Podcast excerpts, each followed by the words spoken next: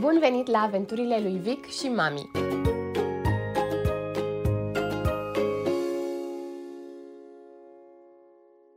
Eu sunt Cezara și am devenit mama unui băiețel, pe nume Victor, în ianuarie 2022.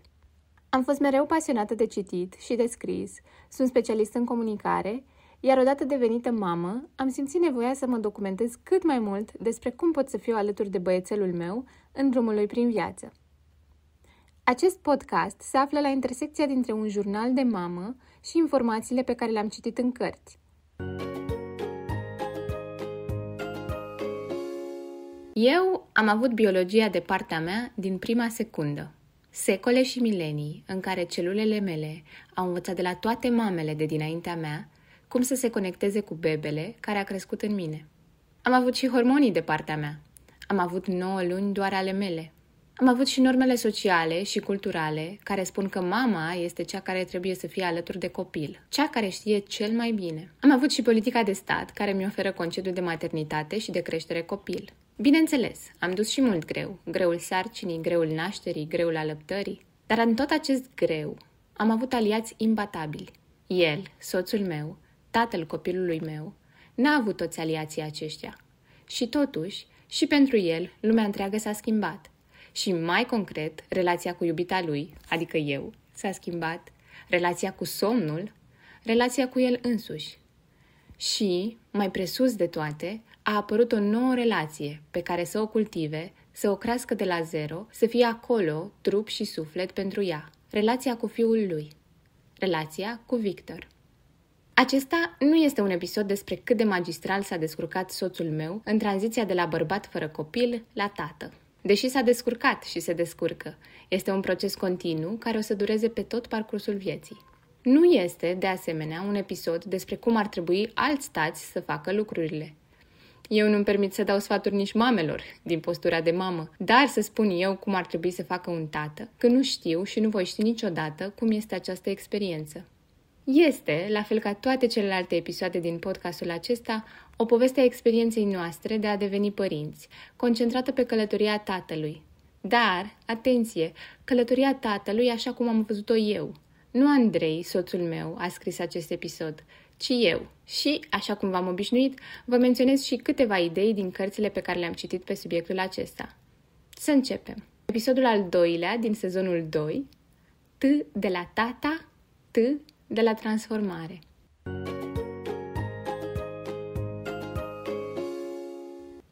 Țin minte perfect ziua de sfârșit de decembrie în care eu, cu o burtă imensă și cu aproape patru săptămâni până la termen, și Andrei, soțul meu, am ieșit la o cafea bună înainte de plimbarea prin parc. Era o zi destul de caldă pentru decembrie, deja după amiază, și ne-am așezat cu cafeluța în față și am început să povestim din nou despre ceea ce ne aștepta în curând. Deși aveam termenul de naștere înspre sfârșitul lunii ianuarie, îmi propusesem să mă organizez cu tot ce aveam de cumpărat, aranjat, spălat, călcat până la sfârșitul anului, ca apoi să stau liniștită și să aștept bebele, care, apropo, s-a hotărât să vină mai devreme cu 3 săptămâni, deci a fost tare bine că m-am organizat înainte. Ne-am așezat la cafea și am început să vorbim mai concret despre cum urmau să arate primele săptămâni cu bebe, ceea ce ne imaginam noi, bineînțeles. Și pentru că tot ascultam podcasturi despre sarcină și mămicie în vremea aceea, tocmai auzisem că ar fi o idee bună să ne împărțim niște sarcini în linii mari înainte de avenirea bebelușului. Așa că asta i-am propus lui Andrei să facem,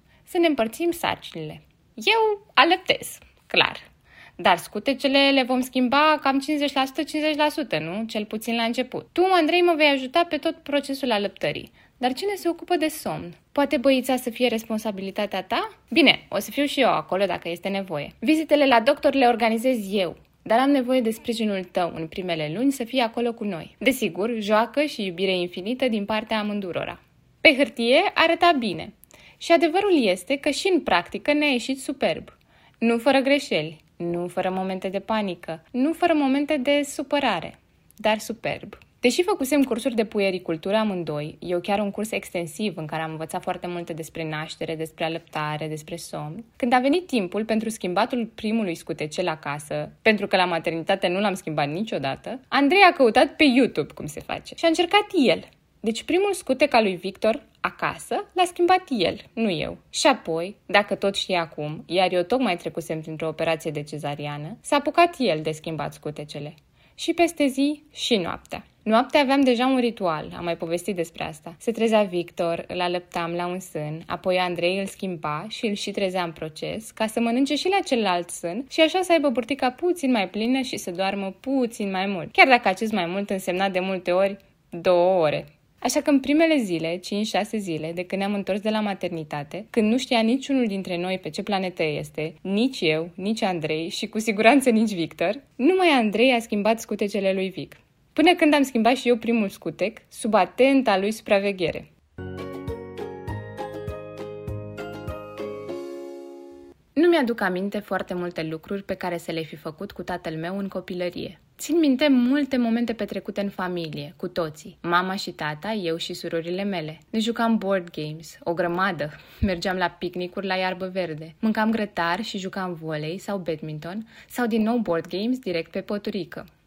Mi-aduc aminte multe mese împreună, în care povesteam despre școală. Îmi dau seama acum că părinții mei ne lăsau mai mult pe mine și pe surorile mele să vorbim. Ei nu ne povesteau multe de ale lor. Nu mi-aduc aminte călătorii împreună pentru că ele nu prea au fost, nu ne permiteam. Dar timp împreună a fost o grămadă timp pentru familie. În schimb, activități doar cu tata nu țin minte. Știu că este un cumul de factori acolo, un cumul de motive. Tații nu erau neapărat atât de implicați în viețile copiilor înainte, oricum. Și chiar dacă începuse trendul acesta, dacă îmi permit să-i spun așa, tata nu avea prea mult timp. Muncea mult. Și chiar dacă ar fi avut timp, nu știu dacă ar fi știut cum să interacționeze cu noi, trei fete. Și chiar dacă ar fi încercat, știu sigur, și o spun fără reproș, ci doar ca o constatare, că mama ar fi intervenit, să-i spună ea cum să facă. Este ceva despre care am tot citit, cum uneori mamele sabotează relația taților cu copiilor, chiar și involuntar. Chiar și eu, care știu despre asta, care sunt atentă să nu mă bag peste relația lui Andrei cu Victor, mai fac uneori greșeli, mai intervin când nu ar trebui. Mai cred că eu știu mai bine și mai bine să fac eu. Dar este un proces de învățare. Despre asta puțin mai târziu. Vă spuneam, deci, că nu țin minte activități cu tata. Am în minte un singur eveniment clar, pe care îl țin minte foarte bine, poate tocmai pentru că a fost atât de special. Se sărbătorea ziua Marinei în Constanța, pe 15 august, și tata ne-a luat pe mine și pe sora mea mai mică la Constanța să vedem festivitățile. Țin minte că eram îmbrăcate frumos, în rochițe și mă simțeam foarte bine. Era cald de tot și multă, multă lume, țin minte avioanele pe cer, zgomotul lor, fanfara, muzică, aglomerație. Țin minte că, deși tata ar fi vrut să mai stăm, noi am cerut să mergem pentru că la un moment dat devenise prea cald și era prea multă agitație. Dar a fost un eveniment frumos, a rămas o amintire dragă, poate unul dintre puținele lucruri pe care le-am făcut doar cu tata. Îmi doresc mult și sunt convinsă, de fapt, că Victor va avea mult, mult mai multe amintiri cu Andrei, iar lucrul acesta îmi umple inima de fericire.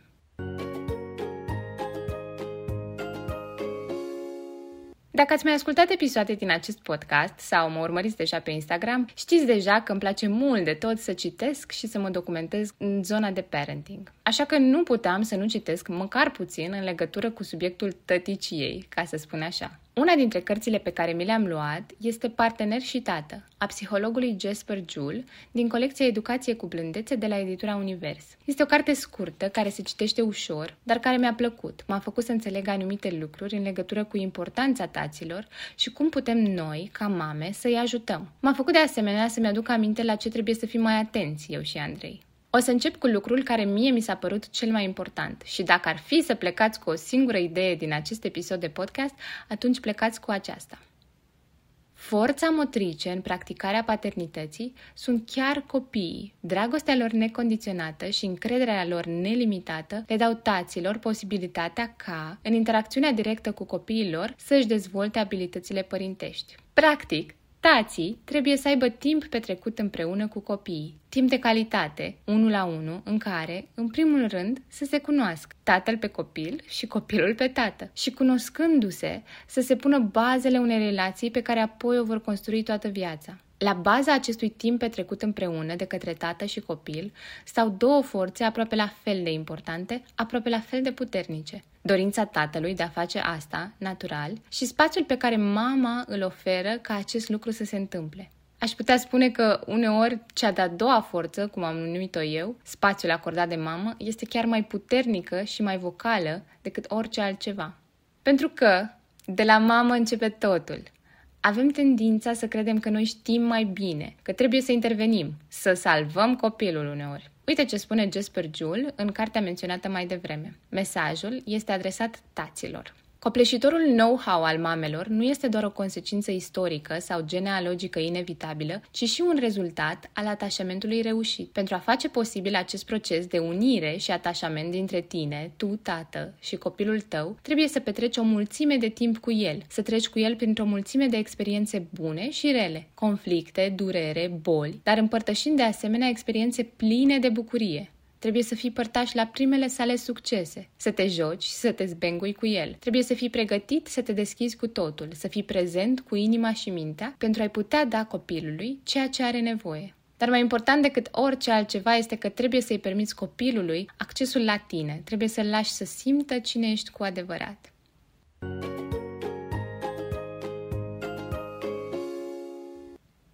Pentru mine a fost o călătorie extraordinară să-l văd pe iubitul meu, soțul meu, partenerul meu de viață, cum se transformă în tată. A fost o călătorie cu un început foarte greu, cu multă oboseală și cu frustrare de ambele părți. Nu vreau să o transform în ceva idilic și nerealist. Este greu să fii proaspăt părinte, este greu să ai grijă de un bebeluș. Am povestit în alte episoade despre provocările pe care le-am avut în cuplu, cel mai mult în scrisoare pentru prietenele mele fără copii. Deci nu a fost ușor dar să-l văd pe Andrei cum se apropie din ce în ce mai mult de copilul nostru, cum îl înțelege din ce în ce mai bine, cum devine din ce în ce mai sigur pe el și pe relația dintre ei, a fost minunat. Să-l văd cum se trezesc și se formează în el instincte pe care nu știam că le are, pe care probabil nici el nu știa că le are. A fost extraordinar. Zi după zi, noapte după noapte mai ales, devenea din ce în ce mai mult tatăl lui Victor. Nu doar biologic, ci cu inima, cu gândurile, cu acțiunile lui. Și știți ceva despre care nu am citit nicăieri, probabil? În călătoria asta pierzi bucăți din partenerul tău. Se vorbește foarte mult despre perspectiva mamei, despre transformarea ei, despre conexiunea atât de puternică dintre mamă și bebe, încât pare că nu mai poate să existe nimic altceva în afara noii legături. Și, pentru o vreme, poate chiar nu mai există. Se vorbește despre cum mama se îndepărtează de relația de cuplu, cum copilul trece pe primul loc, despre gelozia tatălui care, uneori, vede în bebe un mic inamic în calea legăturii dintre el și partenera sa. Dar nu este o transformare care se întâmplă doar pe o singură parte. Se întâmplă și de cealaltă parte a baricadei. Eu am pierdut bucăți din soțul meu. Am pierdut parte din atenția lui, parte din timpul lui, parte din gândurile și preocupările lui. Doar că, privindu-l cum devine din ce în ce mai fascinat de copilul nostru, privindu-l cum crește iubirea pentru el și eu pierd bucățile despre care am vorbit, nu l-am iubit mai puțin, ci mai mult, mai mult, mai mult, mai mult. Și îmi place să cred că și el la fel. Am pierdut bucăți de timp și de atenție din partea lui, dar nu de iubire. Acum, nu mă înțelegeți greșit, mi-a luat ceva timp să înțeleg asta. Uneori o uit complet și el la fel. Provocările sunt parte din frumusețea unei relații. Să ai toate răspunsurile, să ai parte numai de ape calme, ar fi nu numai complet nerealist, ci îndrăznesc să spun chiar plictisitor. Ne place să rezolvăm probleme, se simte bine. Prima oară am citit despre asta în cartea Arta subtilă a nepăsării a lui Mark Manson. El spune că în viață trebuie să alegem ce fel de lucruri și experiențe nu ne plac. De exemplu, Oricine poate să-și dorească să aibă o carieră de succes, să aibă un job bine plătit și toate celelalte beneficii care vin la pachet. Dar nu oricine este dornic să muncească zi și noapte, să facă față stresului, să se implice în jocuri de putere necesare de foarte multe ori. Oricine poate să-și dorească o relație lungă, plină de iubire și de profunzime, plină de siguranță și de fericire. Dar nu oricine este dispus să treacă prin toate urcușurile și coborâșurile care vin inevitabil, prin tristețe și frustrare și conflicte prin anotimpuri mai bune și anotimpuri mai puțin bune, naturale în orice, orice relație. Oricine poate să-și dorească să fie super fit, să alerge un maraton sau să arate într-un anumit fel din punct de vedere fizic. Dar nu oricine este dispus să treacă prin antrenamente dificile, printr-un regim alimentar mai conștient și mai puțin bazat pe impulsul de a mânca o gogoașă oricând și oricum, sau pizza sau mai știu eu ce. Ați înțeles ideea. Trebuie să alegi care este greul prin care poți și prin care vrei să treci. Așa ajungi să ai ceea ce îți dorești, când accepti greul inevitabil din orice drum care merită străbătut. Așa este și cu copiii. Oricine are copii poate să-ți spună că ei vin la pachet cu niște sentimente pe care nu ai cum să le experimentezi altfel. Un tip de iubire și fericire și recunoștință care nu se aseamănă cu nimic altceva. Dar e greu, frate, e mega greu. Și hai să vă mai spun o mică poveste aici, dacă toți suntem în zona de cuplu, oarecum. Unul dintre cele mai întâlnite sfaturi despre comunicarea în cuplu, mai ales în vremuri grele de conflicte, este comunică ceea ce te deranjează sau comunică lucrurile de care ai nevoie. Și acesta este într-adevăr primul pas, am mai spus-o și eu în episodul al doilea din sezonul întâi, cel în care am vorbit cel mai mult despre cuplu. Dar ce te faci când așteptările comunicate nu corespund cu felul în care vezi tu lucrurile? Iar aceasta a fost una dintre cele mai mari provocări ale noastre în primele luni de la venirea lui Victor. Andrei îmi spunea, am nevoie de mai mult din timpul tău. Asta își dorea și nu o ținea pentru el, ca eu să-mi dau seama singură. Îmi spunea clar de ce avea nevoie. Doar că răspunsul meu a fost, multă vreme îți dau tot timpul pe care l-am. Nu mai am de unde să-ți dau. Este nerezonabil să-mi cer mai mult. Și mă supăram. Mă supăram că nu vede că mai mult nu am de unde. De ce îmi cere în continuare? Mi-a luat ceva timp să-mi dau seama că doar pentru că eu nu mai am de unde, nu înseamnă că nevoia lui dispare. Puteau să fie valide ambele puncte de vedere. Tu vrei mai mult, eu atât am de dat acum. Tu ai o nevoie neîmplinită, eu sunt supărată că nu vezi efortul pe care îl fac. Cum ieșim de aici? Cu timp, cu răbdare, de ambele părți. Uite ce spune Jasper Jules în carte. Așa cum un copil are nevoie de 5 ani pentru a cunoaște granițele și limitările impuse de părinți, Ție și soției tale vă va lua 5 până la 10 ani să vă găsiți granițele și limitările în calitate de partener de viață. Puteți face asta numai dacă vă depășiți reciproc frontierele. Este singura modalitate de a câștiga experiența și know-how-ul necesar pentru a trăi împreună. Nu mai știu dacă am spus povestea aceasta, dar eu nu am vrut să primim pe nimeni în vizită în primele săptămâni după ce s-a născut Victor. Da, nici pe mama mea, nici pe mama lui Andrei, nici pe nimeni. Am vrut neapărat să avem un timp în care să fim doar noi trei, mica noastră familie nouă. Puțin timp în care să ne cunoaștem, să ne descoperim, să ne adaptăm măcar puțin la noua realitate. Desigur, procesul de cunoaștere și descoperire durează mult mai mult, iar de adaptare ce să mai zic, cred că nu se oprește niciodată. Dar chiar și așa, timpul acela scurt a fost esențial pentru mine și pentru noi. A fost probabil mai greu, dar cred că a fost și mai ușor din multe puncte de vedere. Eu și Andrei suntem mai calibrați unul la nevoile celuilalt, vedem mai multe lucruri la fel decât vedem oricare dintre noi cu părinții noștri. Dacă am fi avut o bunică sau pe altcineva cu noi, ar mai fi fost încă o părere de cum trebuie să facem lucrurile. Și nu aveam nevoie de asta. Aveam nevoie să ne ascultăm bebelușul și să ne ascultăm pe noi înșine. Bineînțeles, ne pregătisem în teorie pe toate subiectele. Schimbat, alăptat, băiță. Acum trebuia să le punem în practică cu Victor și să vedem ce funcționează pentru el și ce funcționează pentru noi. Bineînțeles că bunicile ar fi vrut să vină puțin mai devreme, să cunoască minunea. Dar noi aveam mai multă nevoie să fim doar noi trei.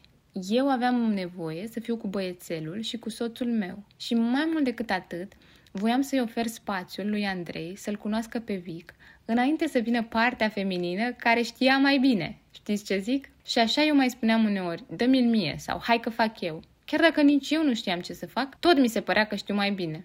Andrei mi-a spus clar, am nevoie să-mi acorzi spațiu, să nu te mai bagi în anumite momente, să mă lași să mă descurc. Credeți că a fost nevoie să-mi spun acest lucru o singură dată? Nu, a fost nevoie de mai multe ori. Câteodată încă este. Spațiul acesta a fost și este esențial. Când a venit mama mea în vizită și cu toată buna intenție a spus uite așa se face asta sau cred că Vic are nevoie de nu știu ce, mi-a plăcut la nebunie siguranța cu care Andrei a spus nu, plânsul acesta înseamnă că de fapt vrea asta.